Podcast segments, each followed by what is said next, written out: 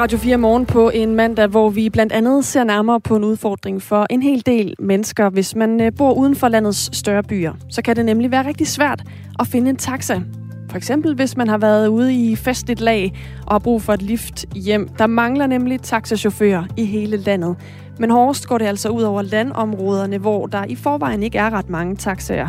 Så lyder det i hvert fald fra Dansk Persontransport. Og øhm, om en halv times tid, så skal vi tale med en, der har oplevet, at det kan være rigtig svært at øh, præge en taxa, hvis man bor ude på landet. Nogle, der også er udfordret, er mennesker, der går til storskærmsarrangementer og ser fodboldlandskampe og får en øldåse i hovedet, som kommer flyvende fra øh, højden. Sagen er jo den, at øh, danske mål har udløst en bølge, som begyndte med, at man tømte sit ølglas op i luften, men den er knopskudt ud i noget, der er lidt mindre fedt, og som øh, har sendt øh, mennesker på sygehuset. Vi kommer til at kigge nærmere på ølkast, som faktisk betyder, at der ikke er noget storskærmsarrangement i aften, når Danmarks herrelandshold møder Østrig. Vi skal også omkring Ukraine, hvor øh, nogen efterhånden begynder at vende tilbage. En af dem er danske Thomas Sillesen. Han er på ruten nu, og vi kommer til at tale med ham om øh, sådan en kvarters tid om øh, den rejse, han er ude på. Godmorgen og velkommen til Radio 4. Klokken er snart 7 minutter over 7. I dag besøger NATO's generalsekretær Jens Stoltenberg Sverige, hvor han skal mødes med statsminister Magdalena Andersson. Han kommer direkte fra et besøg i Finland, og øh, med de her besøg hos de to aspiranter, håber Stoltenberg at kunne løse de kritiske spørgsmål, som et andet NATO-medlemsland, nemlig Tyrkiet, har rejst over for de to aspiranter. Tyrkiet mener, at Finland og især Sverige har en for slap kurs over for det kurdiske arbejderparti PKK, som jo er på EU's og USA's og især Tyrkiets terrorliste. Jesper Sølk er nordisk korrespondent og bor i Stockholm i Sverige. Godmorgen Jesper Sølk. Mm, Jesper Sølk, er du hos os? Du, du er der garanteret, Jesper Sølk. Du har bare lige... Øh, ja, okay. Godmorgen. Ja, der jeg var du. Høre jer. Ja, du hører os. Vi hører dig. Godmorgen, Jesper Sølk. Godmorgen. Godt. Øh, med tre sekunders forsinkelse på linjen skal vi lige have dit øh, blik på, hvad det er, der udspiller sig i øjeblikket. Begynd med at beskrive, hvad er det konkret, tyrkerne kritiserer Sverige for? Og det er en lang række øh, ting. Hvis man kigger ned over listen, så indeholder den måske i nærheden af en, en 10 øh, punkter. Men sådan det overordnede er, at man mener, at Sverige har en for, som jeg også selv sagde, en for slap linje over for nogle af de organisationer, som man i Tyrkiet anser for at være terrororganisationer. Og her er det naturligvis først og fremmest PKK. Til det siger Sverige, at de på linje med øh, resten af EU anser PKK for at være en terrororganisation. Det har man ageret ud fra igennem længere tid. Men problematikken begynder at opstå, når man blandt andet kigger på nogle af de syriske syrisk-kurdiske øh, grupperinger, hvor Sverige igennem længere tid har haft et lidt tættere politisk forhold til nogle af dem, end måske andre øh, lande. Og så er det også sådan, at der sidder et par personer øh, rundt omkring i, i Sverige, som blandt andet har fået asyl, som tyrkerne mener øh, har forbindelse til nogle af de her, som tyrkerne kalder øh, terrororganisationer.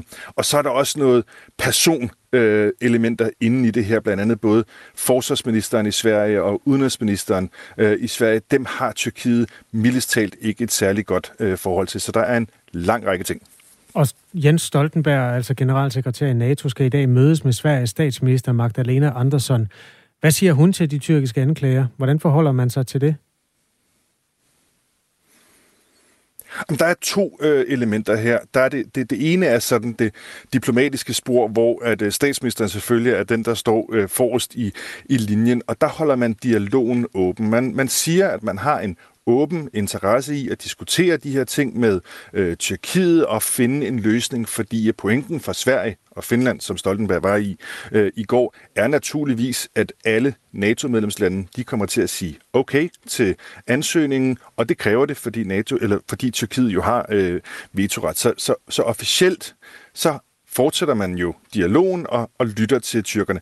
Men der er ikke nogen tvivl om, at der er en vis grad af irritation over det spil, som man, man mener, Tyrkiet kører i øjeblikket. Det er lidt ligesom at komme ind i den tyrkiske bazar, og så i sidste øjeblik, der kommer der en masse krav øh, øh til, øh, til Sverige i den her proces, og en del af dem føler svenskerne ikke rigtigt, de har nogle muligheder i virkeligheden for at imødekomme. Også fordi man ikke har lyst, men det er fordi det blandt andet går ind og, og skubber til øh, den meget brede ytringsfrihed, man har i, i Sverige. Det går ind og skubber til forsamlingsfriheden, og så går det også ind og, og, og skubber til nogle af de retsprincipper, man helt principielt har i, i Sverige. Altså nogle af de krav, som tyrkerne har, blandt andet udlevering af personer, som er i Sverige. Nogle af dem har asyl. Altså der er det en retsstat øh, i Sverige. Det kan simpelthen ikke lade sig gøre, øh, og det kommer man ikke til at, at ændre. Og sådan er der virkelig et, et, så at sige, et hav imellem de tyrkiske krav, og så hvad Sverige kan og vil øh, gå med til. Mangler der så ikke en ved forhandlingsbordet? Altså Tyrkiets øh, præsident Erdogan har jo ført øh, ordet på den her, og nu mødes Stoltenberg jo med Magdalena Andersson. Hvad kan de løse, altså når han ikke er der? Man kan sige, at øh, Stoltenberg har to øh, formål her. Det ene er at vise til, til Finland og nu her også Sverige, at man fra NATO's side arbejder hårdt på at få dem ind i alliancen. Det har jo været hele tiden det, det klare udtryk, der er kommet fra, fra Stoltenberg, at Finland og Sverige vil være et stort plus for, for NATO-alliancen, og de står klar med åbne arme. Så det er selvfølgelig det ene øh, mål. Men det er klart, at Stoltenberg får også en vigtig rolle her, som den, der på en eller anden måde maler imellem de mulige kommende NATO-lande, og så det eksisterende NATO-land, øh, Tyrkiet. Og der kan vi også se på nogle af hans udtalelser, at han imødekommer i hvert fald retorisk øh, Tyrkiet i øjeblikket, blandt andet ved at, at erkende øh, meget, meget tydeligt, at Tyrkiet har nogle sikkerhedsmæssige udfordringer, som man skal tage seriøst fra NATO-alliancens side, og naturligvis også fra Sverige og Finlands side. Altså sådan noget med, at Tyrkiet er det NATO-land, som har været udsat for flest terrorangreb igennem de seneste øh, mange årtier, at de har nogle legitime problemstillinger i forhold til deres egen sikkerhed. Alle de ting. Og det er jo også en måde at imødekomme det, som Tyrkiet ser som deres problematik, nemlig at Sverige og Finland støtter nogle organisationer, som de så ser som, som terrororganisationer. At det så bliver ekstremt mudret med, hvilke organisationer der er hvad, og hvordan man ser dem også fra internationalt hold. Det er så næste skridt af dialogen.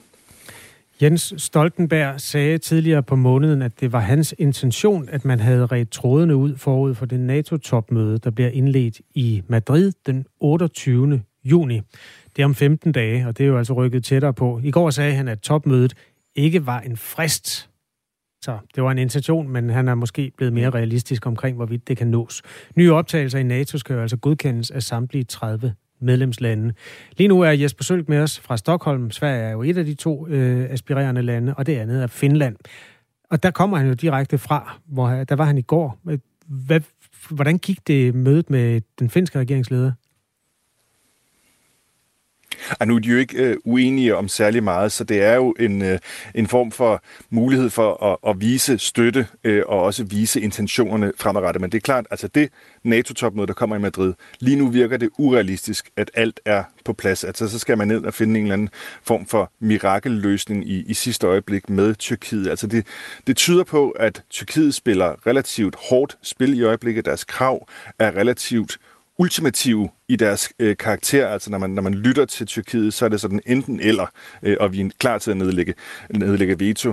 Men det er klart, øh, det som, som også er et, et udtryk, som er ret tydeligt, er, at både i Finland og i Sverige har man ligesom ændret sig fra at være fuldstændig afvisende til at sige, okay, vi bliver nødt til at erkende, at her er en problematik, noget vi skal forhandle øh, øh, om, og så er spørgsmålet bare, hvor meget kan man give øh, fra, fra svensk og, og finsk side? Og der er ikke kommet noget frem øh, hverken i, i løbet af det møde, som der var med, med Finland i, i går, eller øh, hvad vi har hørt indtil videre i, i Sverige. Altså vi ved simpelthen ikke, om Sverige og Finland er villige til at give Tyrkiet de indrømmelser, som de egentlig ønsker. Og der må man bare sige, at det møde med Stoltenberg i går i Finland, det var heller ikke det sted, hvor vi så lige pludselig fik sådan, åh, oh, her er, her er den store løsning.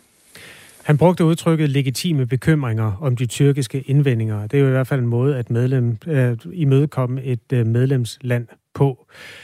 Øhm, Jesper Sølk, når man interviewer danske forskere om det her og spørger, hvad er det egentlig, Erdogan har gang i, så lyder det, at øh, en del af det handler jo om legitime bekymringer, noget andet handler også om indrigspolitik i Tyrkiet, hvor jeg tror, inflationen er nærmer sig 80 procent, og der er jo et valg om lidt, hvor han gerne vil genvælges.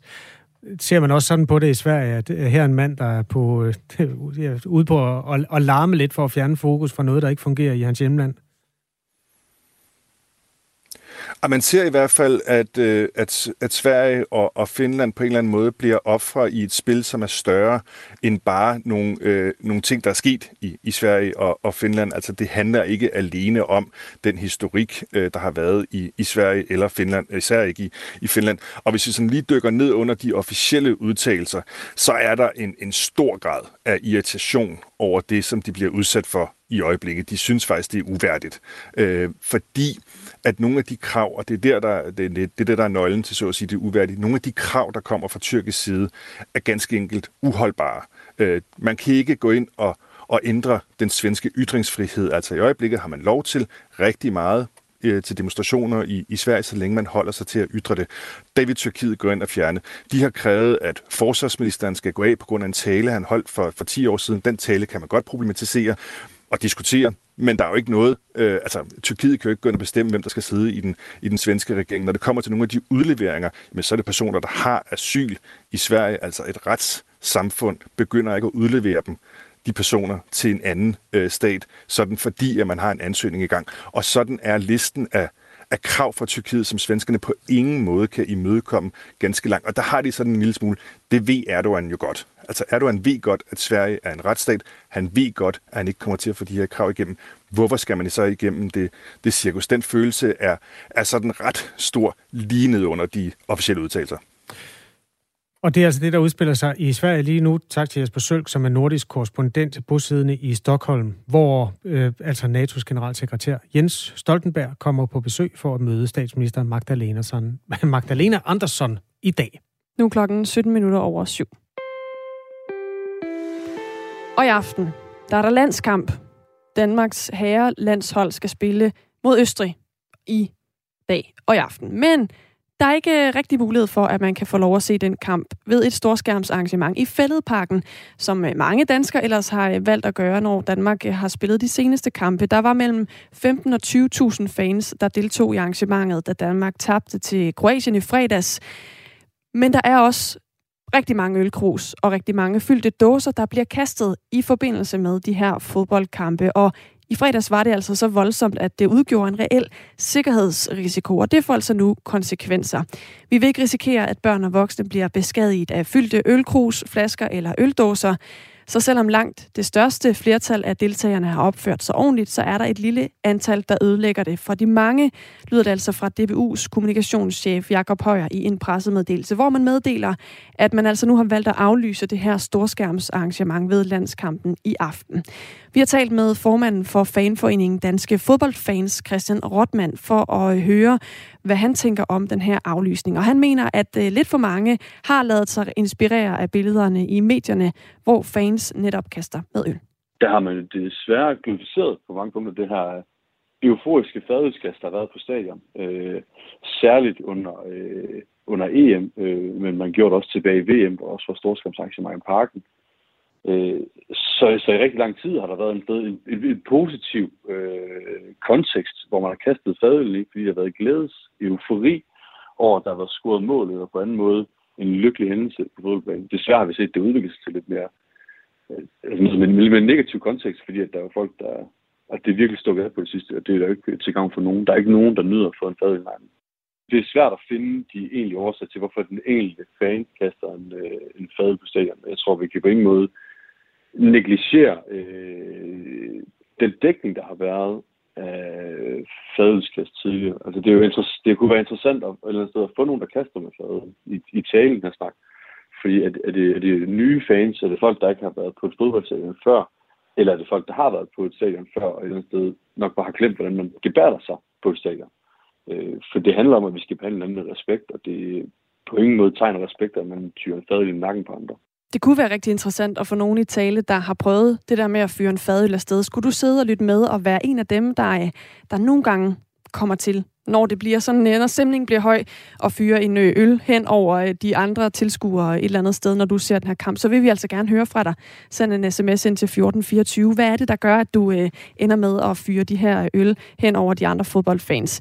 Formanden for Fanforeningen Danske Fodboldfans må desværre konstatere, at det her, det er altså et fænomen, der breder sig.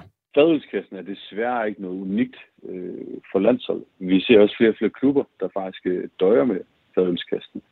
Øh, særligt efter øh, EM er det er problemet vokset eksplosivt i klubberne, og det er også noget, de forsøger at gøre rigtig meget øh, for at forhindre. Øh, og, og hvad jeg i hvert fald kan få indtryk, så det er ikke, det er ikke den, den gamle skare, om man vil. Det er ikke, det er ikke de organiserede, der har været lang tid, der, men det, der er desværre lidt en, en opfattelse af, at det er rigtig mange af de nye fans. Øh, så, så det er jo tydeligt, at der, der er gået et eller andet galt i den her opdragelsen af de nye fans, og hvordan vi, de nye fans på tribunen, og hvordan vi et eller andet sted sammen sikrer, at vi får den bedst mulige fodboldøvelse øh, for alle parter. For det er det, vi ultimativt ønsker. Vi ønsker at kunne være sammen og nyde fodbolden og gøre fodbolden til den folkefest, den fortjener at være, og sådan noget har vist, den kan være. Det sagde altså formand for Fanforeningen Danske Fodboldfans Christian Rotman. Og DBU oplyser, at der stadig er en fanzone i fældet parken forud for kampen mod Østrig i aften. 10 minutter i 9 her til morgen, der taler vi med DBU om den her beslutning om at aflyse storskærmsarrangementet. Husk, du kan skrive til os, hvis du har kommentarer til det, du hører i radioprogrammet. Du skriver til nummer 1424, send sms'en herind, så skal vi, ja, vi er taknemmelige for inputs og ja, andre vinkler på de interviews, som vi laver her. Så skriv til os på 1424. En tidlig torsdag morgen den 24. februar, der vågnede Thomas Sillesen i sin lejlighed i den sydlige ukrainske kystby Odessa til lyden af bomber, der faldt. Det var jo som bekendt, da Rusland invaderede Ukraine. Her har den esbjergensiske virksomhedsejer boet i ni år, hvorfra han driver sin ingeniørvirksomhed med over 100 medarbejdere fordelt otte steder i Ukraine. Kort tid efter krigen brød ud, flygtede han så ud af landet via den rumænske grænse, efter at have forudbetalt løn til sine medarbejdere. Og nu er tiden så inde til at vende tilbage til Ukraine igen og genoptage arbejdet. Godmorgen, Thomas Silsen. Jamen, godmorgen. Det er jo din historie, jeg står her og fortæller. Du kan jo lige så godt det øh, fortælle noget af det selv. Øh, du er direktør for Ackerman Engineering og Software, og du startede den her rejse tilbage mod Ukraine i går. Lige nu er du i Dresden i Østtyskland på vej i bil til Ukraine, som du så regner med at ramme øh, onsdag morgen. Hvordan er turen gået indtil videre? Jamen, indtil nu har det været dejligt afslappet. Jeg har bare kørt lige så stille og kom godt frem og fik en god aftensmag, så det har sovet godt, så alt har været, som det skulle være. Hvorfor har du valgt at tage tilbage til Ukraine netop nu? Jamen altså, for det første øh, kan man sige, jeg har jo hele tiden sagt, at jeg, jeg var sikker på, at Ukraine vil vinde, og det, det vinder jeg stadigvæk. Man kan sige, at der er selvfølgelig krig, og der er en risiko, men den er nok egentlig ikke større for, end for at komme til skade i trafikken normalt i Odessa, hvor de kører lidt åndssvagt, så der er kun dø nogle få mennesker, og det er jo på en baggrund af en over en million indbyggere i byen, ikke?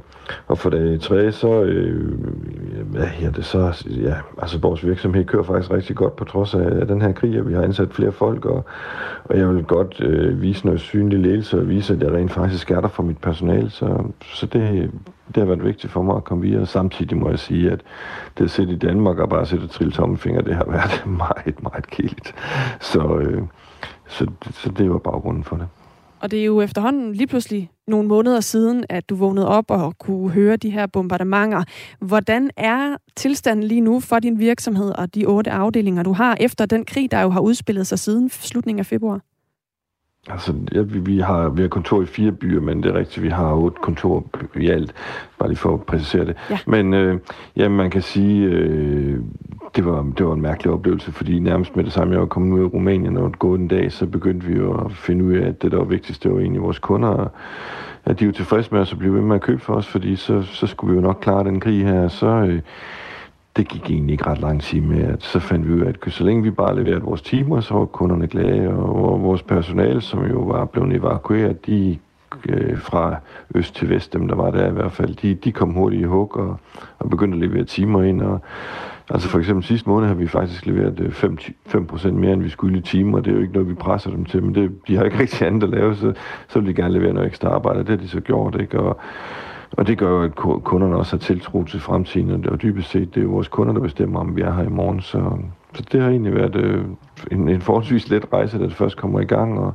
og så er det også betydet, at vi faktisk har ansat flere medarbejdere de sidste to måneder. Ikke? Øh, og det, ja, det skulle gerne fortsætte. Ikke? Så, så det, ja, det er en, egentlig meget simpelt. Jeg taler med Thomas Sillesen, som har boet i Ukraine gennem flere år, og også ejer virksomheder i landet, og altså nu øh, er til, på vej tilbage til landet igen, efter at have været øh, flygtet fra landet, da krigen udbrød. Thomas Sillesen, det er jo en krig, vi har hørt rigtig meget om, og når jeg hører dig fortælle her til morgen, så, øh, så lyder det jo også som om, at, at der langt hen ad vejen øh, har været et flow i din virksomhed, og du har kunne øh, følge med fra Danmark osv jeg kan ikke lade være med at tænke, det må være lidt en kontrast, altså at på den ene side jo stadigvæk er Ukraine et land i krig, og på den anden side så er du øh, nu klar til at vende tilbage. Hvordan har du det med sådan hele situationen omkring den her kontrast? Jamen altså, jeg, jeg vil jo gerne have krigen over, det er ingen hemmelighed, øh, men, men det er jo sådan... Øh, en krig, hvor man kan sige, at logisk set, så har Rusland jo ingen chance på den lange bane, fordi at øh, Vesten er så meget rigere og kan tilføre så meget mere ressourcer til Ukraine, så de skal nok vinde. Så det er egentlig bare et spørgsmål om, hvornår Putin indser, at han har tabt, og det må vi jo så vente på, at det sker, ikke? Øh, og så kan man sige, man kan jo ikke rigtig, rigtig tilrettelægge sit liv efter, hvad Putin går rundt og mener, jeg er også nødt til at leve mit eget liv, ikke? Så, så det var egentlig logisk at komme derned nu og komme videre, og ja, det er ja, meget simpelt. Og du har jo, øh, som du også øh, fortalte før, ansat nye medarbejdere under krigen. Øh, så vidt jeg er orienteret, så har du 126 medarbejdere i din virksomhed med hovedsæde i Ukraine og i Esbjerg her i Danmark. De seneste bombardementer fra Rusland mod byen Odessa kom i slutningen af april, og i dag der er jo øh, det især den østlige del af Ukraine, hvor de russiske styrker retter deres fokus. Så du mener jo også, at øh, fremtiden i et eller andet omfang ser lys ud for Ukraine. Du siger også, at du er sikker på, at Ukraine nok skal vinde den her krig. Hvad er det, der gør, at du kan sige det med sikkerhed i stemmen? Jamen altså, øh, typisk set så øh, er vi inde i en krig nu, hvor hvor russerne skal bruge mere og mere gammelt materiel for overhovedet at holde krigen kørende, mens øh, Ukraine til gengæld får tilført mere og mere nyt materiel, og, og det siger sig selv, at i, i krig her det er en fordel at have det nyeste materiel. Samtidig har det hele tiden været sådan, at ukrainerne har været topmotiveret for at vinde den her krig, mens russerne jo ikke på samme måde kæmper for, for deres fædreland. Så, så, så baggrunden er, er, er god for Ukraine, ikke? Og så øh, kan man sige, at Ukraine har jo været dygtig til at få Vesten til at til at stå sammen om Ukraine. Det har de gjort, og, og nu så langt som Vesten er kommet i støtten af Ukraine, det er jo svært for Vesten overhovedet at trække sig ud og, og tillade, at Rusland kører, kører Ukraine over. Så det, det tror jeg ikke på kommer til at ske. Øh, og så er det bare tilbage til, at, at, at Putin på et eller andet tidspunkt må indse, at han, han har tabt. Ikke? Og det, det må vi bare vente på. Men, men, men det er nok sådan, jeg ser den strategiske situation i hvert fald. Thomas Sillesen, altså direktør for Ackermann Engineering og Software. Jeg får lige lyst til at spørge dig, Thomas Sillesen. Lige nu diskuterer man jo, hvordan man kan få korn og andre vigtige fødevarer fragtet ud, fordi der er altså også er lagt bånd på forsyningerne. Hvordan er det egentlig i forhold til forsyninger at drive virksomhed inde i Ukraine? Kan I godt få de ting, I skal bruge? Jamen altså, vi er jo heldige, fordi vi arbejder på distancen for vores kunder, og vores kunder sætter sig i Tyskland, øh, Holland, Spanien, USA og Danmark hovedsageligt i hvert fald, og, øh, og det er egentlig bare et spørgsmål om en god internetforbindelse, og det, det mest mærkelige er, at øh, de har ikke lykkes for russerne at, at smage internettet, så det har bare kørt på fuld drøn hele tiden, og jeg ved heller ikke, om jeg har forsøgt at ødelægge det, men det har i hvert fald været let for vores personale at arbejde, så, så vi har været heldige, det er klart. Jeg lige her til morgen øh, skrev med en, en dansk direktør for et selskab, så har en fabrik i Kherson, og, og den er så jævn med jorden, så de har mistet den 40 millioner dollars investering. Det er, det er, sådan, det er jo lidt dybt tragisk, ikke? Så der er jo andre, der har det meget hårdere end mig selvfølgelig, men, øh, men vi er heldige, vi er i en branche, hvor det er let bare at arbejde. Vi skal bare have internet og en bærbar, så er vi jo kørende. Du skal have god tur videre på uh, turen mod Ukraine, Thomas Sillesen. Tak skal du have. Direktør for Ackerman Engineering og Software, og altså på vej retur igen, regner med at lande onsdag morgen i Ukraine. Det her er Radio 4 morgen, mandag den 13. juni. Det er en solskinsdag, øh, mange steder lige nu i hvert fald, og ellers skal du nok få lov at komme til at se solen også der, hvor du bor. Øh, Nyhedsbilledet er domineret af forskellige historier, vi kan lige nå at rise op, altså blandt andet historien om taxamangel, som vi også dykker ned i. Det er ikke alle steder, hvor der er lidt længere mellem menneskerne og husene, at taxaselskaberne har lyst til at øh, køre rundt, og det giver altså problemer, når man skal hjem efter en våd aften. På den anden side af nyhederne skal vi også se nærmere på et meget højt hegn med pigtråd i toppen, som nu står opført på grænsen mellem Polen og Belarus, eller Hviderusland. Det blev vedtaget sidste sommer som Polens svar på Belarus' trusler om at lade migranter fra Mellemøsten passere ind i EU. Men i kraften af krigen i Ukraine, så har hegnet altså også fået et helt andet perspektiv. Den belyser vi om cirka et kvarter her i Radio 4 morgen. Først får du fire minutters nyhedsoverblik med anne Sofie Felt, for klokken er halv otte.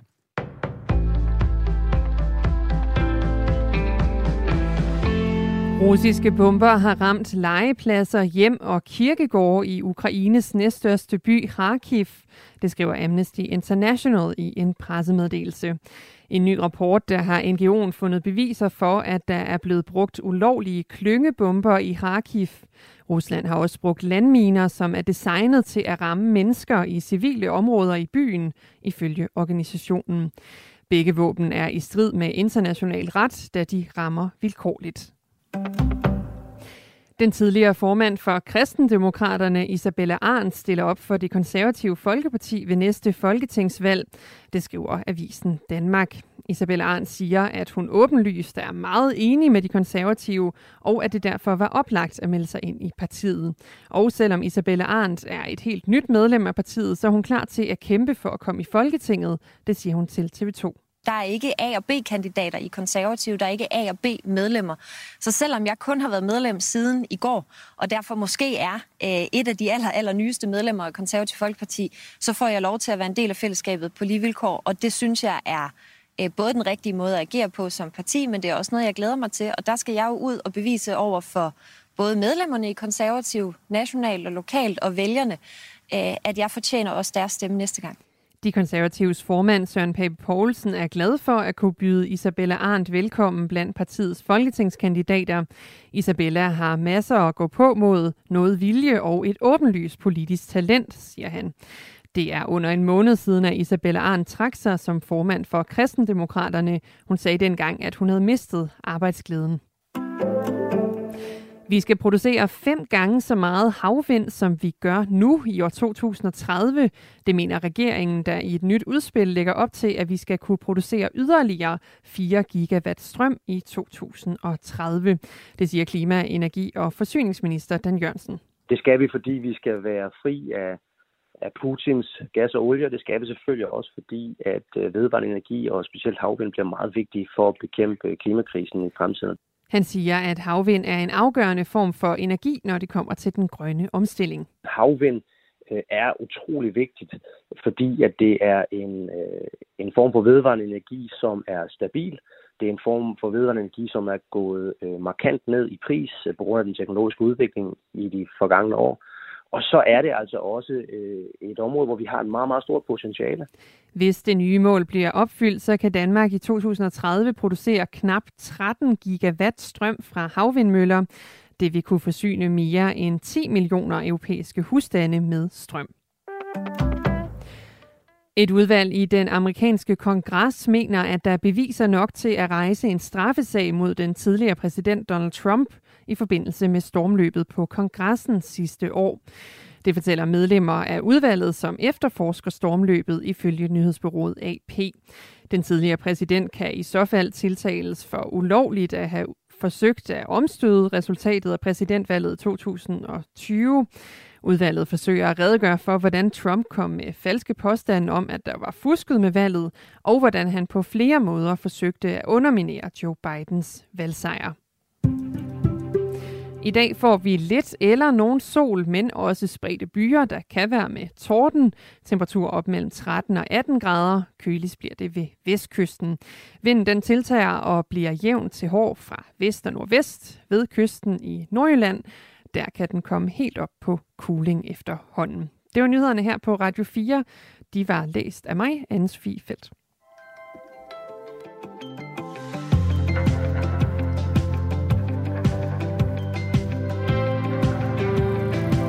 Hurra for Regnbuerådet! Indledes en sms fra vores lytter, Christina, som øh, har lyttet med i et af de interviews, vi har haft her til morgen. Sagen er den, at øh, LGBT plus miljøet har knopskudt ud i en ny organisation, der mener, at den oprindelige organisation for de seksuelle minoriteter er blevet for vogue og tager for mange idiotiske værdikampe, og i øvrigt også øh, tillader for meget i relation til børn og unges muligheder for at skifte køn. Det, der står i Christines sms, er følgende. Regnbuerådet har en vigtig pointe. Børn og teenager skal have lov at rode rundt i forskellige identiteter, uden det har så alvorlige og irreversible konsekvenser som et kønsskifte, og uden at skulle tvinges ned i en kasse. At der nu er hele 72 kasser at vælge imellem, altså kønskasser, ændrer ikke på, at der stadig er tale om kasser, som du enten passer i eller ikke passer ned i, skriver Christina til os i en sms til nummeret 1424. Der er god debat i det fænomen, og øh, det er der i mange af de historier, vi har. Du er velkommen til at reagere, hvis du øh, føler trang dertil på nummer 1424. Nu skal vi til en anden historie, som øh, betyder noget for rigtig mange mennesker. Fordi hvis du bor uden for landets større byer, så kan det være svært at skaffe en taxa. For eksempel hvis man har været ude en festlig aften og har brug for, at der er nogle andre, der kører en hjem, så man ikke selv skal bag rettet. Ifølge Dansk Persontransport, det er brancheforeningen for bus- og taxivognmænd her i Danmark, så mangler der omkring 500-600 taxachauffører i hele landet. Og det går altså hårdest ud over landområderne, hvor man i forvejen har ret få chauffører. Og det kender du alt til, Søren Rasmussen. Godmorgen. Godmorgen. Du bor... Jamen, øh, ja. Ja, du bor i Skallebølle ja. ved Vissenbjerg, som ligger i Assens Kommune på Fyn. Hvordan har du oplevet, ja. det har været svært at få en taxa? Jamen, det har jo, hvis vi har været ude ved en, ved en kammerat og fået at drikke, eller været på værtshus og fået for mange øl. Øhm, og vi ringer efter en taxa, men nogle gange går der op til to timer, før vi kan komme hjem. Og øh, jamen, nogle gange så lukker værtshuset, så bliver vi smidt ud på værtshuset og står ude på gaden der og, og, og laver ingenting. Det, det er lidt kedeligt og lidt træls. Og hvad gør I så? Venter I bare? Ja, det er vi nødt til. Øh, nogle gange prøver vi selvfølgelig at ringe rundt til venner og kammerater, men klokken to-tre om natten, der er det ikke så nemt at få nogen op i sengen.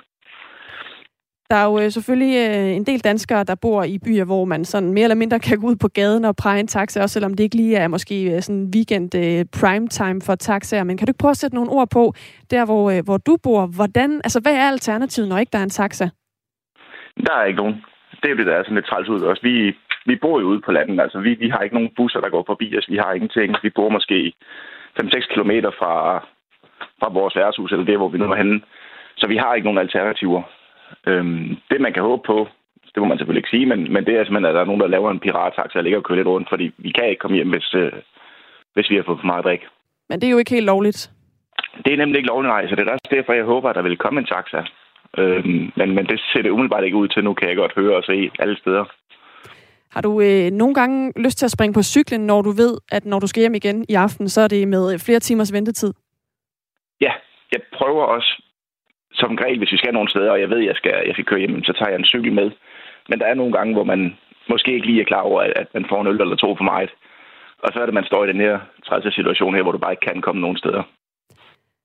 Og det handler jo øh, også om, at øh, der jo ikke er så mange taxaer i det hele taget ude i øh, flere af de her landområder det er jo selvfølgelig bare sådan øh, i, i det hele taget, at det, det er ikke alting, man kan have alle steder. Så tænker du ikke, det er meget naturligt, at hvis man er sådan øh, lidt ude på landet, hvor der ikke er det samme behov for, at øh, folk skal køre i taxa, at så er der også færre vogne? Jo, det kan du godt have ret i, men jeg synes bare, at to timer at vente på en taxa, det er simpelthen for lang tid. Øhm, det, det gør jo, at der er nogle alternativer til, hvordan man kommer hjem, og det er jo for eksempel også, hvis nu ens bil står ved værtshuset, hvor man har fået mange øl jamen, så er det del med fornemt at, at tage den hjem i værste fald. Øh, og det er jo sådan nogle ting, man gerne vil undgå, men, men man kan sige, hvis, hvis du har ventet to timer, og du rigtig gerne vil hjem, så, så kommer man måske til at tænke i nogle lidt dårlige tanker, øh, især hvis man er halvfuld. Hvad kunne det være for nogle tanker? Ja, det er jo at tage bilen hjem. Øh, og så tænker jeg, jeg smutter skulle lige hjem. Politi kommer formentlig ikke. Øh, og, og så kan der jo ske et eller andet, som, som ikke skulle ske. Der er ikke politi i landområderne. Kør dog selv hjem, skriver vores lytter Tommy. Er det også indstillingen, der hvor du kommer fra? Det er ikke indstillingen, men det bliver det jo mere og mere, når vi kan komme hjem. Øh, så selvfølgelig kører vi ikke hjem, men, men, men man har godt nok tanken meget. Øh, og, og altså, jeg har ikke råd til at miste mit kørekort, for eksempel, øh, med mit arbejde. Så derfor vil jeg ikke køre hjem. Du, du tænker rigtig meget på det, siger du, og, og du har din bil holdende, men du gør det aldrig? Nej, altså, man har da overvejet tanken mange gange og tænkt, det er fandme nemt. Så man selv skriver, jamen, der, vi ser sgu heller ikke særlig meget politi. Så selvfølgelig har man da haft tanken en gang imellem, men man ved også bare, at så går det jo garanteret galt den dag, hvor man gør det. Så løber du hjem og henter, løber hen og henter bilen næste dag, eller hvad? Ja, cykler, går, løber, får nogen til at køre mig. Dansk, det er sådan lige... Dansk Persontransport har et forslag til, hvordan man øh, kunne starte med at løse det her problem. De foreslår, at man som kunde bliver bedre til at planlægge, hvornår man har brug for en taxa, og så bestiller en på forhånd. Kunne det være en mulighed for dig, Søren Rasmussen? Det kunne det godt, men jeg er utrolig dårlig til at planlægge, øh, hvornår jeg har lyst til at tage hjem. Det kommer jo meget an, det tror jeg, de fleste har. Man ved ikke rigtigt, hvornår det er hyggeligt, og hvornår det ikke er hyggeligt mere. Så jo, man kunne sagtens sætte et tidspunkt sige, kl. 1, der vil hentes, men det er også træls, hvis det er så der, hvor, hvor festen rigtig er i gang. Det har man ikke lyst til at undgå. Hvis øh, ikke, at øh, man skal bestille en taxa på forhånd, og man skal øh, have en løsning på det her problem, hvad tænker du så kunne være løsningen? Jamen, det er jo selvfølgelig at få lavet nogle aftaler med nogen, der kan hente en. Øh, kæreste, kone og venner, et eller andet. Øhm, det er umiddelbart den eneste løsning, jeg lige kan se, for jeg tror ikke på, at der kommer flere taxaer. Så skal der være et eller andet, ja, jeg ved ikke, noget flextrafik eller et eller andet måske. Du skal i hvert fald over. have tak, fordi du lige vil øh, fortælle om din oplevelse her, Søren Rasmussen. Ja, det er i orden. Fra Skallebølle ved Vissenbjerg i Assens Kommune på Fyn. Frank voksede op i Skive og skriver sådan her. Vi blev vant til at gå hjem i vores brændert 5-15 kilometer. Tre mand og en sixpack, det var egentlig en hyggelig afslutning på festen, husker Frank i en sms. Der er også lyttere, der påpeger, at man jo heller ikke må cykle, hvis man er for fuld. Det må man bestemt ikke. Nej. Man risikerer dog mere sit eget helbred end andres helbred, hvis man sætter sig på en cykel, end hvis man sætter sig bag rattet i en bil. Men de personer har da fuldstændig ret. Det er totalt ulovligt at cykle rundt i en brændert. Øh, var det ikke det? Jeg tror, det var det. I første omgang? Ja. Til 14, 24. De har millioner af offentlige kroner i ryggen til at hjælpe udsatte kvinder. Det er en meget, meget sårbar position. Det arbejder vi med som kommune. Foreningen Søstre mod vold og kontrol er på sms med ministeren og holder kaffemøder med borgmesteren. Det er meget usædvanligt, at en borgmester han er så tæt involveret i det her. Men foreningen bliver beskyldt for selv at bruge negativ social kontrol. Det er oppresning til tavshed. Lyt til borgmesterens søstre i vores app. Radio 4 taler med Danmark. Der var Stars and Stripes og store amerikanerbiler i Skive, den midtjyske by Skive, i går. Øh, byen havde fint besøg af den tidligere amerikanske præsident Barack Obama. Der var 1200 mennesker, der oplevede ham tale på en scene i Kulturcenter Skive. Og det er jo ikke helt billigt. Det har kostet mellem 3 og 12.000 kroner, alt efter hvor godt man sad. En af dem, der var klar til at betale, var Lisa Bundgaard. Hun er engelsklærer på Salling Efterskole og en af Danmarks største Obama-fans. Hun havde betalt 7.500 for at komme ind og høre ham sige noget. Jamen, det var meget overvældende. Øhm, og jeg vidste også, at jeg ville blive overvældet, fordi det var noget, jeg sådan har håbet på, at ville kunne ske ja, på et eller andet tidspunkt. Jeg tænkte at det godt ville kunne ske en skøn dag, og, og nu skete det endelig sådan efter 10 år. Og så, øh, der var mange følelser, og jeg, jeg så snakkede med min søster, som jeg var afsted med, om at øh, jeg tror, jeg har en fornemmelse af, hvordan Gommen har det til et bryllup, når han står og venter på, at bruden kommer ind. Uden ellers at sammenligne med noget ægteskabeligt. Men altså det der med sådan forventningens glæde og Ja, så øh, der kom lige nogle tårer lige, da han kom ind, og øh, jeg var lidt i chok, og så ellers så kom der ro på, efter han, øh, han, var, han gik i gang med at snakke. Fordi han har jo sådan en meget rolig og beroligende stemme. Det var ja, dejligt. Trods den her høje billetpris på 7.500 var der ikke meet and greet bygget ind i det. Lisa Bundgaard fik ikke lov at hilse personligt på Obama, men der var kontakt. Nej, det gjorde jeg ikke. Og det er... Ja, det føles faktisk lidt som om, jeg har løbet en maraton og blevet nummer to. altså, at, at øh, ej, det er fedt, og nu skete det, og nej, hvor man bare tæt på, at det, den helt store drøm gik i opfyldelse. Men, men jeg fik faktisk sagt noget til ham, øh, hvor han så svarede, jamen, øh, jeg havde egentlig, jeg havde sådan gået og spekuleret hvad jeg sådan kunne sige for at få hans opmærksomhed. Fordi jeg havde jo ikke betalt for at komme ind og møde ham. Så øh, under kampagnen, så var der jo øh, sådan en slogan, der blev sagt, øh, fired up.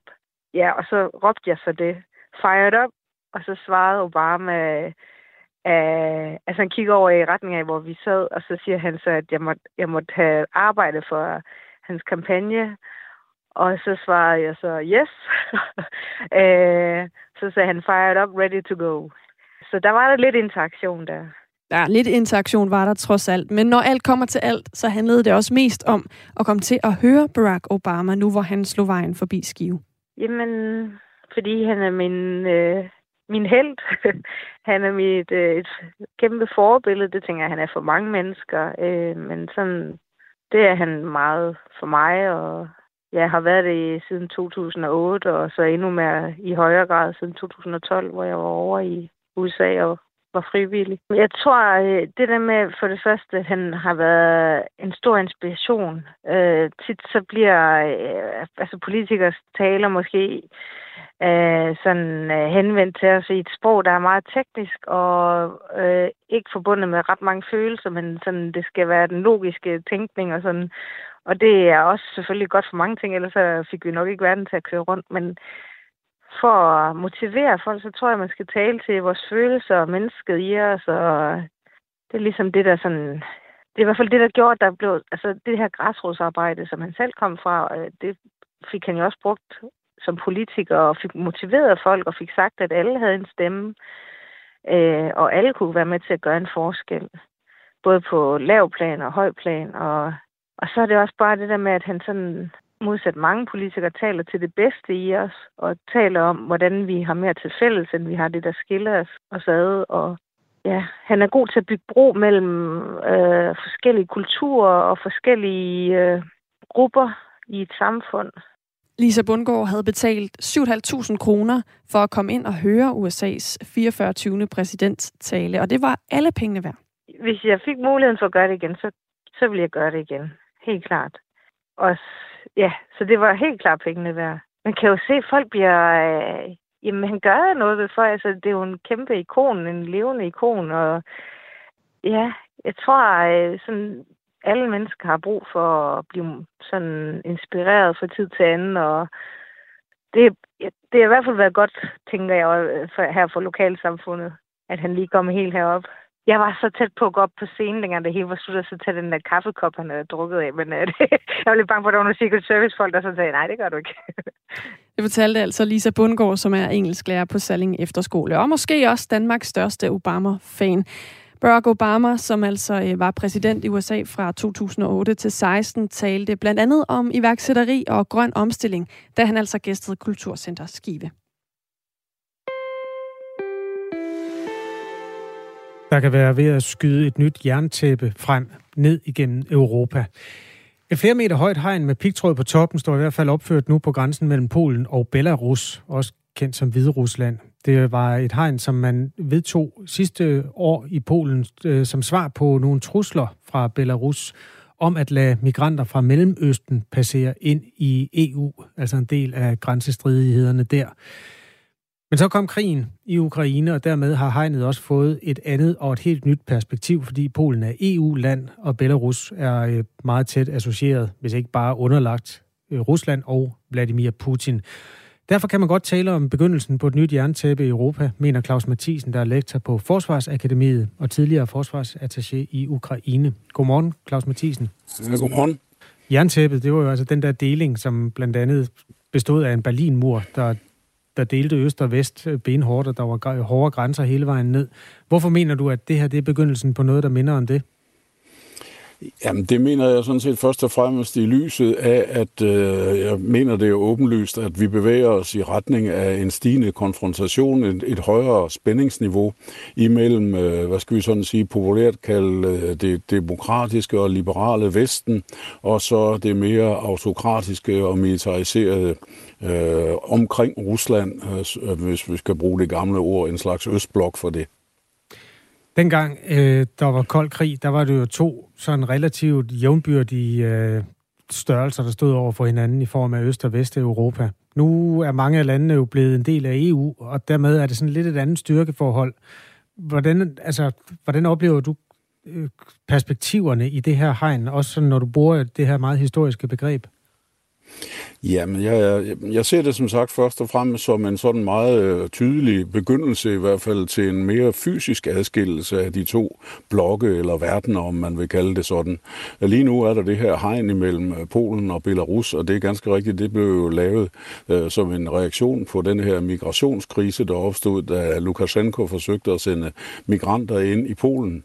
Men øh, jeg kunne godt forestille mig et lignende, om ikke et hegn, så måske en eller anden form for lidt mere tydelig markering markeret grænse, øh, også mellem de baltiske lande og Rusland, og måske hvis Finland bliver NATO-medlem også deroppe og så også mellem øh, den del af Ukraine måske, som ender med at forblive ukrainsk, og så den del, som vil være russisk besat, for det tror jeg ikke, vi i den her krig kommer ud af. Hvordan har du det med det, får jeg lyst til at spørge? Altså nu har vi jo haft en, en kold krig, som blev afsluttet, og der har været 30 år med optimisme og, og tro på samarbejde og sådan noget, at der kommer et nyt hegn. Hvordan har du det sådan følelsesmæssigt med det?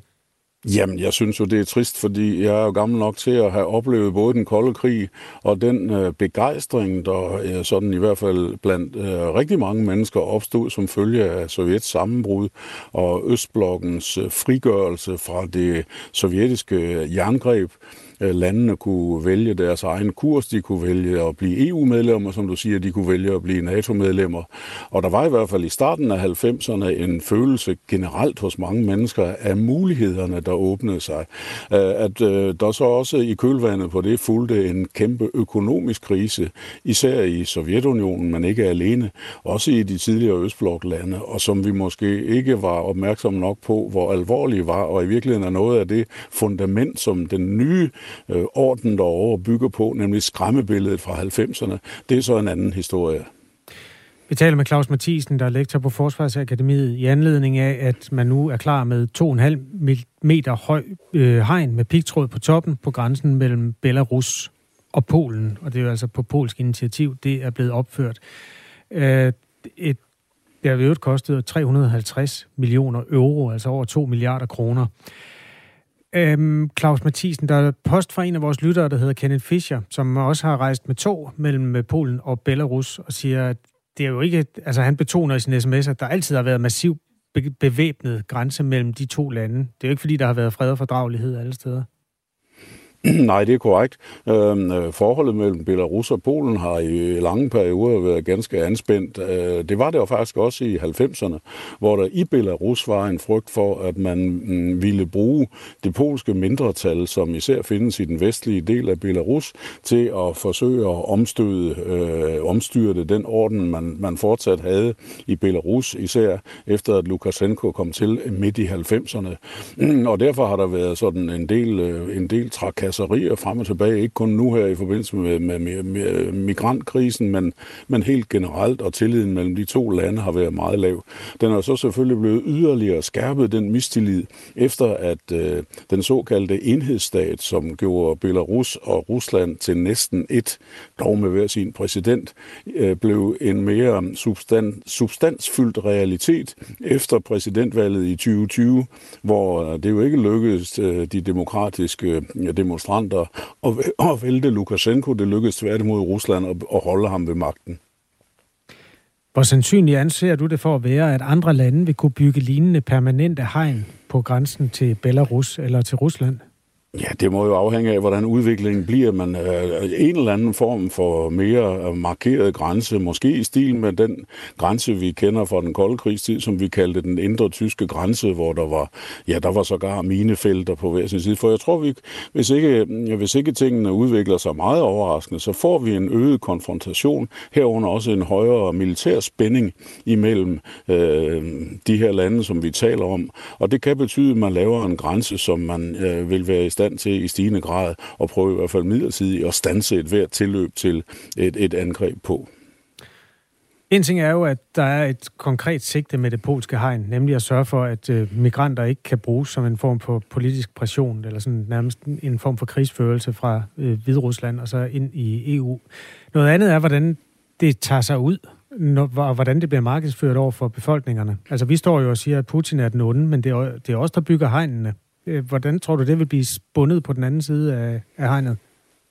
Hmm, ja, jeg ved ikke rigtigt. Jeg tror som end, at øh, de på mange måder også vil være øh, tilbøjelige til at, at have en, en styrket grænsekontrol af forskellige art. Øh, fordi den store bekymring, de åbenbart har, er jo risikoen for sådan nogle øh, udefra, som de opfatter det, udefra styrede opstande imod regeringerne og præsidenten, altså de såkaldte farve- og blomsterrevolutioner. Og der vil en øget grænsekontrol og sådan noget jo også være et instrument, som de vil kunne bruge til at modsætte sig øh, eller, eller øh, forhindre, at den slags ting sker. Så jeg tror sådan set, øh, behovet, hvis man kan kalde det sådan, for sådan en, en, en hårdere grænse, øh, det er nok relativt gensidigt. Det sagde altså Claus Mathisen, lektor på Forsvarsakademiet. Tak skal du have. Øh, tidligere forsvars, eller, jo, forsvarsattaché hedder det, i Ukraine. Altså, hvor man opfatter det her som starten på et nyt jerntæppe. Helt fysisk er der i hvert fald kommet et jernhegn på grænsen mellem Polen og Ukraine. Nej, undskyld, Polen og Hviderusland. Nu klokken 5 minutter i 8. Skal vi ikke lige runde den her nye LGBT-organisation, der er opstået? Den har fået navnet Dansk Regnbueråd, og det er i virkeligheden en organisation, der vil udfordre og gøre op med det, som de kalder LGBT-verdens ekstreme fokus på køn, køn, krænkelser og politisk korrekthed, og altså er en modvægt til den, som mange måske har hørt om, LGBT plus Danmark.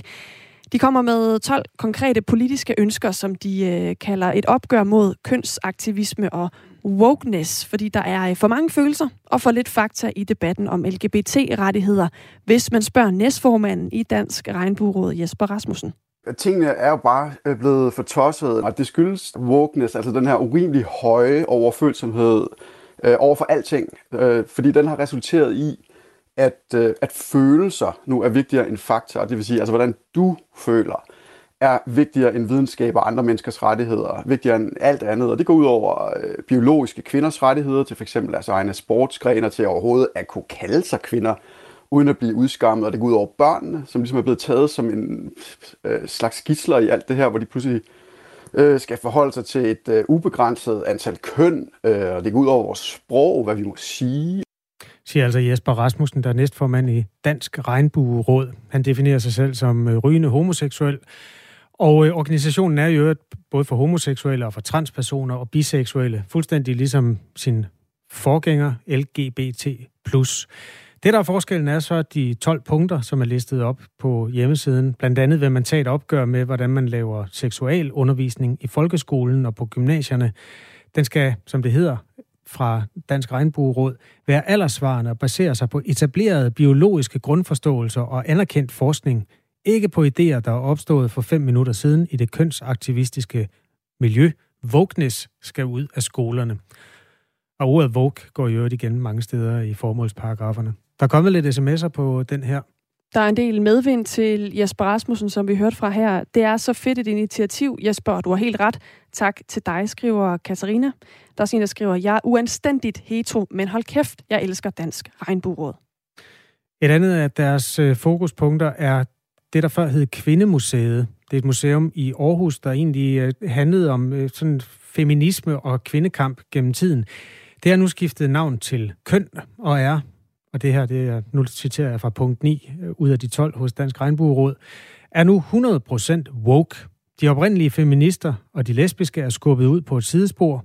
Museet skal bruges Nej, museet skal bringes tilbage til rødderne. Det skal ikke fungere som et statsstøttet, officielt sanktioneret Wokeness-museum, er altså øh, synspunktet hos Dansk Regnbueråd. Det helt store opgør handler altså om moderorganisationen LGBT+, som er den oprindelige organisation for bøsser og lesbiske. Det var det er jo navn, organisationen havde i mange år, indtil 2009, tror jeg, hvor de altså skiftede til LGBT. Siden kom der et plus på efterhånden, som de seksuelle øh, minoriteter blev flere. Vi har selvfølgelig ragt ud til øh, LGBT plus for måske at lave en form for meningsudveksling, men det har ikke været muligt. Og øh, LGBT plus udtaler sig ikke om andre minoritetsorganisationer, heller ikke om Dansk Regnbueråd. Så det blev et nej tak derfra. Om 20 minutters tid, så skal vi tale om et nyt forslag, der kommer fra Cyklistforbundet. Det handler om, at hvis du har øh, længere end 6 km til og fra arbejde og springer på cyklen, så burde du kunne få et kørselsfradrag. I dag der er det jo sådan, at hvis man har mere end 24 km til og fra arbejde, så kan man få det her fradrag. Og øh, 24 km til og fra arbejde, mere end det, det er måske ikke alle, der øh, cykler så langt, hvis man har øh, den afstand til sit arbejde. Så ifølge Cyklistforbundet, så skal der altså laves om på reglerne, så man også kan få øh, fradrag, hvis man springer på cyklen, så længe man bare har øh, 6 km til og fra, til og fra arbejde. Forslaget kommer fra Cyklistforbundet, og Jens Peter Hansen er landsformand der. Ham skal vi interviewe, og hvis du har lyst til at hjælpe os, eller bistå, eller øh, på en eller anden måde give input til, til det, så må du meget gerne give lyd. Altså, synes du, det er en god idé med et, et kørselsfradrag, hvis du har længere end 6 km til og fra arbejde, og tager cyklen? Ser du det har en gang på jord, og, og støtter du det, eller har du sådan kritiske spørgsmål til? Du må meget gerne øh, ja, komme med input på 1424. Start din besked med R4 og et mellemrum. Efter nyhederne skal vi også vende en af morgens helt store politiske nyheder, nemlig at Isabella Arendt nu vil i Folketinget for konservativ, altså den tidligere formand for kristendemokraterne. Det vender vi med Thomas Larsen, politisk redaktør her på Radio 4. Nu er der nyheder med Anne-Sophie Felt. Klokken er 8.